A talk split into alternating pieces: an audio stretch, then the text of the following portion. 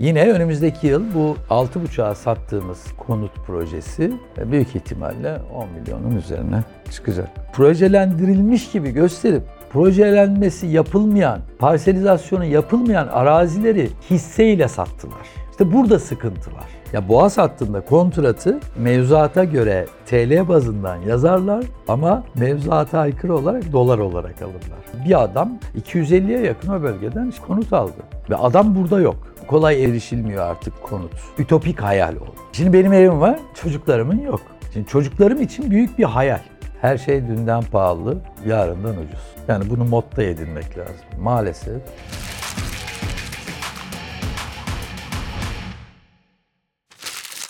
İsa Bey hoş geldiniz. hoş bulduk. Bu kiraların hali ne olacak? Her gün bu soruyu duymak aslında bizi bayağı geriyor sektörel açıdan. Ama tabii %25'te sıra sabitlenmesi de bir sorun. Başlı başına bir sorun aslında. Öyle bir sabitleme var da ona çok uyan yok galiba. Adliyelerde dosya dolu şu anda bunlarla alakalı. Sosyal medyada bazı görüntüler gördük. Ev sahibi kiracısının evini basıyor. Kavga kıyamet. Tabii kiracı ev sahibiyle kavga ediyor. Kimi dinleseniz hak vermek zorunda kalıyorsunuz. Mülkünün değeri artıyor. Mülkünün değerinde karşılığında aldığı parayı çok ufak görüyor. Geçen sene bir program yaptık değil mi sizde?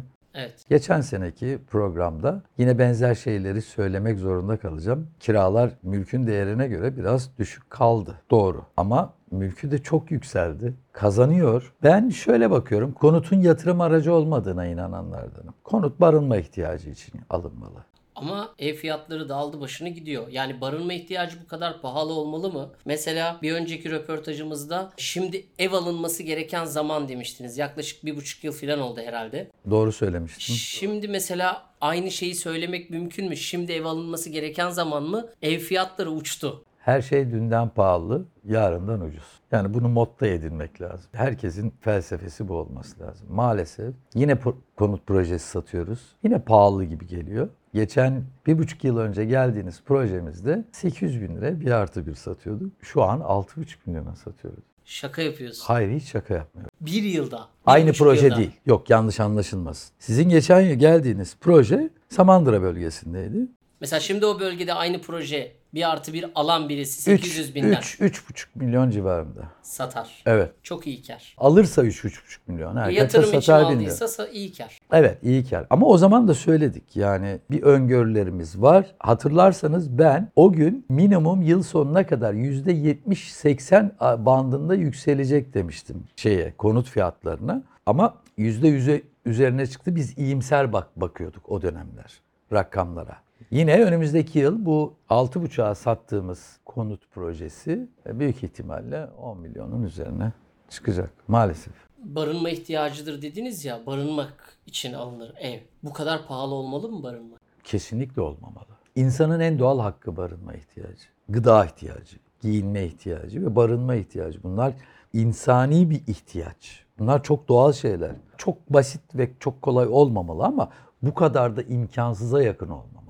Peki mesela bu kadar temel bir ihtiyaç bir kesimin hiç yok. Yani erişme ihtimali bile yok. Büyük bir kesimin için. Büyük bir kesimin. Ama bir kesimde de işte 10 tane, 20 tane daire alanlar var. Yatırım için habire alanlar var. Yani buradaki hakkaniyet nasıl sağlanacak? Denge nasıl? Eğer bu temel bir ihtiyaçsa su gibi, ekmek gibi bu dengeyi nasıl sağlayacağız? Bunun yaptırımı mı olacak? Bir karar mı alınacak? Ya da hayır kardeşim yani ev isteyen parası olan alır, parası olmayan alamaz. Bu böyle mi devam eder? Bu 10-15 konut alanlara bir sınırlandırma getiremezsiniz. Çünkü bu fırsatı yaratmışsınız onlara. Bugün alıyorlar, bir sene sonra inanılmaz kar ediyorlar. Yeni konut aldığında yeni kiracılarla inanılmaz yüksek kiralarla kiraya veriyorlar. Yani çok büyük rakamlara kiraya veriyorlar. Biz önceden ticari kiralama yapıyorduk. İnan Cüneyt Bey ben 45 bin liraya Silivri Ali Paşa'da fabrika verdim. Kira. Şimdi 45 bin liraya konuta kira istiyorlar. Sarıyer filan o civarlarda. Sarıyer hayır canım Sarıyer'de daha büyük rakamlar yani. Daha büyük rakamlar. Çok büyük rakamlar. Ya Boğaz hattında kontratı mevzuata göre TL bazından yazarlar ama mevzuata aykırı olarak dolar olarak alırlar. Ya bir de böyle bir şey var. Nasıl çözülecek bu iş? Bir anda çözüleceğini düşünmüyorum ben. Zamana yaymaları gerekir. İnsanların yani vatandaşın alım gücünü arttırması gerekiyor. Hani bunu herkes söylüyor ya işte ağza pelesenk oldu ya alım gücü alım gücü. Evet gerçekten bir alım gücüne ihtiyaçları var insanların. Kolay erişem erişilmiyor artık konut. Ütopik hayal oldu. Şimdi benim evim var, çocuklarımın yok. Şimdi çocuklarım için büyük bir hayal. Ben de bir baba olarak umutsuz e, bakıyorum onların konut edinebilme ihtiyaçlarına. Olumsuz yani hem umutsuzum hem olumsuzum. Ya bu bir yasayla mı düzelir? Devletin radikal bir karar mı alması gerekiyor? Yoksa bir süre sonra büyük şehirlerde zaten belirli bir ücret bazında yaşamak artık herhalde imkansız hale gelecek. Evet. Çünkü barınma sorunu çok fazla. Yani bugün asgari ücretin işte 11 bin küsürleri olduğu bir yerde siz 15-16 bin lira orta ölçekli bir ilçede kira istiyorsanız çok sürdürülebilir bir şey değil. Kesinlikle. Nasıl çözülecek? Şimdi özlük haklarına da gireceğiz burada. Global anlamda baktığımızda insanlar kendi evlerini istediği rakamı kiraya verebilirler. Kendi mülklerini. Buna kimse karışamaz. Tutarlar, tutmazlar. O ayrı bir şey. Yani ihtiyacı olan ister tutar, imkanı varsa imkan imkanları olmayan da tutamayacak zaten burayı. Şimdi buna bir yasayla yaptırımda bulunamazsınız. Ama şöyle yapılabilir. Yerel belediyeler tekrar bir güncelleme yapabilirler. Nasıl yapabilirler? Birkaç tane değerleme firmalarıyla anlaşabilirler. Kendi beldelerinin raiç bedellerini ve kira bedellerini ortalama bir rakama çekebilirler. Ya alabilirler, o verilere sahip olabilirler. Ama nereden bakarsan bak yine sıkıntı işte yine dönüp dolaşıp özlük haklarına geliyor. Sen kimsenin malına karışamazsın. Boş olan konutlar Türk yatırımcının boş konutuna olduğunu inanmıyorum, düşünmüyorum. kimin var? Yani bu yabancı satışlar da var. Özellikle İran ve Iraklı yatırımcılarım var. Bölgesel olarak var. İşte İstanbul E5 hattında Maltepe Pendik arasında plazalar bölgesinde E5 hattı üzerinde İranlılar ve Iraklılar çok mülk aldılar. Hatta bir adam İranlıydı herhalde. 250'ye yakın o bölgeden konut aldı. Ve adam burada yok. Ya böyle bir şey de olabiliyor mu yani? Bir yabancı gelip bir bölgeden 250 tane konut alabiliyor mu? birden? Alabiliyor. Bunun yani yasal Sınırlaması bir yok. sınırlaması Hayır, yok mu? Hayır. hayır. Totalde var mı? Yani mesela bu ilçede yabancıya satış şu kadar olmalı. Üstü olmamalı gibi. %25 de sınırlandırdılar ama bu söylediğim o sınırlandırmadan önce yapılan şeyler. Yani nüfusun demografik yapısını bozmaması için her bölgenin nüfusunun %25'ine kadar oturum verildi yabancılar için. Ama bu kirada da oturanlar var. Bu satın almayla alakalı bir şey değil %25 sınırlama. Suriyeliler satın alamıyor o kapsamın dışında. Şimdi son dönemlerde de şöyle bir şey var. Ben bolca görüyorum. Arsa satışları revaçta. Hatta yılın ilk 6 ayında konut satışları %22 gerilemiş. 566 bine düşmüş. Konut dışı gayrimenkul edinme oranı ise 800 bine yaklaşmış. Bu ilgi sürer mi arsaya? Ve arsa niye bu kadar revaçta oldu birden? İlk konuşmamızda konut fiyatlarının ne kadar yüksek olduğunu belirttik. Arsa fiyatları da aslında yüksek, rakamlar yüksek aslında. Ama bu satışlar müstakil tapulu araziler değil. Evet, kümülatif olarak baktığınızda arsa satışları konut satışlarının üzerine çıktı. Hatta %55-58'ler de böyle koşturup gidiyor. Hiçbir zaman da olmamıştı bugüne kadar. Biz de hep şaşkınız.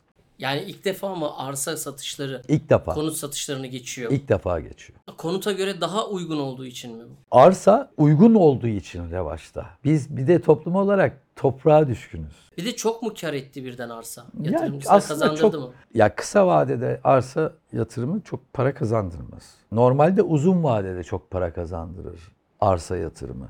Ama öyle küçük arazilerden bahsetmiyorum yani 150-200 bin liraya aldığınız arazilerden çok büyük karlar elde edeceğiniz anlamına gelmesin. Böyle bir şey yok. Hiç kimse onun hayalini kurmasın. Ekstra bir proje çıkmadıkça çevrede. Ya O, o da çıksa yine çok büyük para kazanamazsınız. Öyle 150-200 metrekarelik bir şeyde arsada. Siz şehrin başladığı ve bittiği yerlere yakın e, biraz koklamanızla alakalı. İşte yakınlarında sana organize sanayiler mi var? İşte havalimanı mı projesi var? Altyapısı nasıl? Ya bunları araştırdığınızda zaten nereye yatırım yapmanız gerektiğini siz kendiniz buluyorsunuz. E bir de ahlaklı çalışan tanıdığınız e, arsa arazi uzmanı bir emlakçı arkadaşınız varsa onun yönlendirmesiyle de para kazanma olasılığınız yüksek. Ancak Burada e, dediğim gibi 100-150 metrekareden bahsetmiyorum işte. 5 dönüm, 10 dönümlük bir araziden bahsediyorum. O zaman büyük para kazanıyorsun. Peki ev alamıyor. Elinde 2 milyonu, 3 milyonu var. Bir daireye yetmiyor bu para. Bireysel alıcı gidip bireysel olarak araştırıp bir arsa yatırımı yapmalı mı? Zamanı mı? Şimdi önce şunu ayıralım. Arsa başka bir nite- niteliktir, tarla farklı bir niteliktir.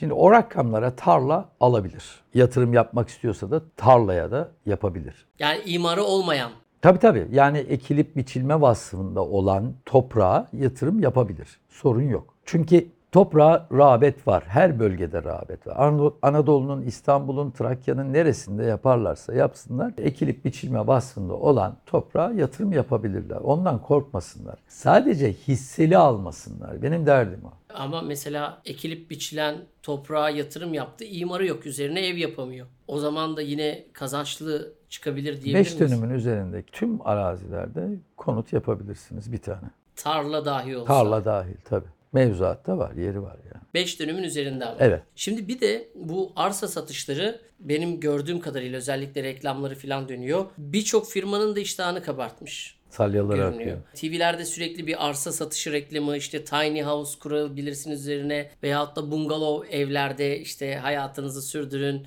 minimalist yaşam filan şeyleriyle mottolarıyla arsa satışları yapılıyor. Buna kurumsal görünen inşaat firmaları da adını hiç duymadığımız inşaat firmaları da yapmaya başladı bu reklamları. Fakat ben mesela araştırdım biraz. GDH olarak da araştırdık. Bazı projelerin arsaları dahi yok. Reklamı var, arsası yok. Veyahut da işte mağdur olduğunu iddia eden internette birçok insan var. Bu toplu arsa satışı muhabbeti nedir? Lütfen beni yanlış anlamasın meslektaşlarım ve o bölgedeki insanlar. Bu işin çıkış noktası yıllar öncesinden Bursa. Yani Bursa'da başladı bu iş. Sonra Balıkesir, Kütahya, Çanakkale, Ankara ve İzmir. O bölgelerde yayılmaya başladı. İşin aslına gelecek olursak evet bilindik markalar da yaptı bunu. Yani marka inşaat firmaları da yaptı bu hamleleri. Yapıyorlar ama hala reklamları dönüyor. Kesinlikle. E, marka olmayanlar da yaptı demiştiniz ya. Evet.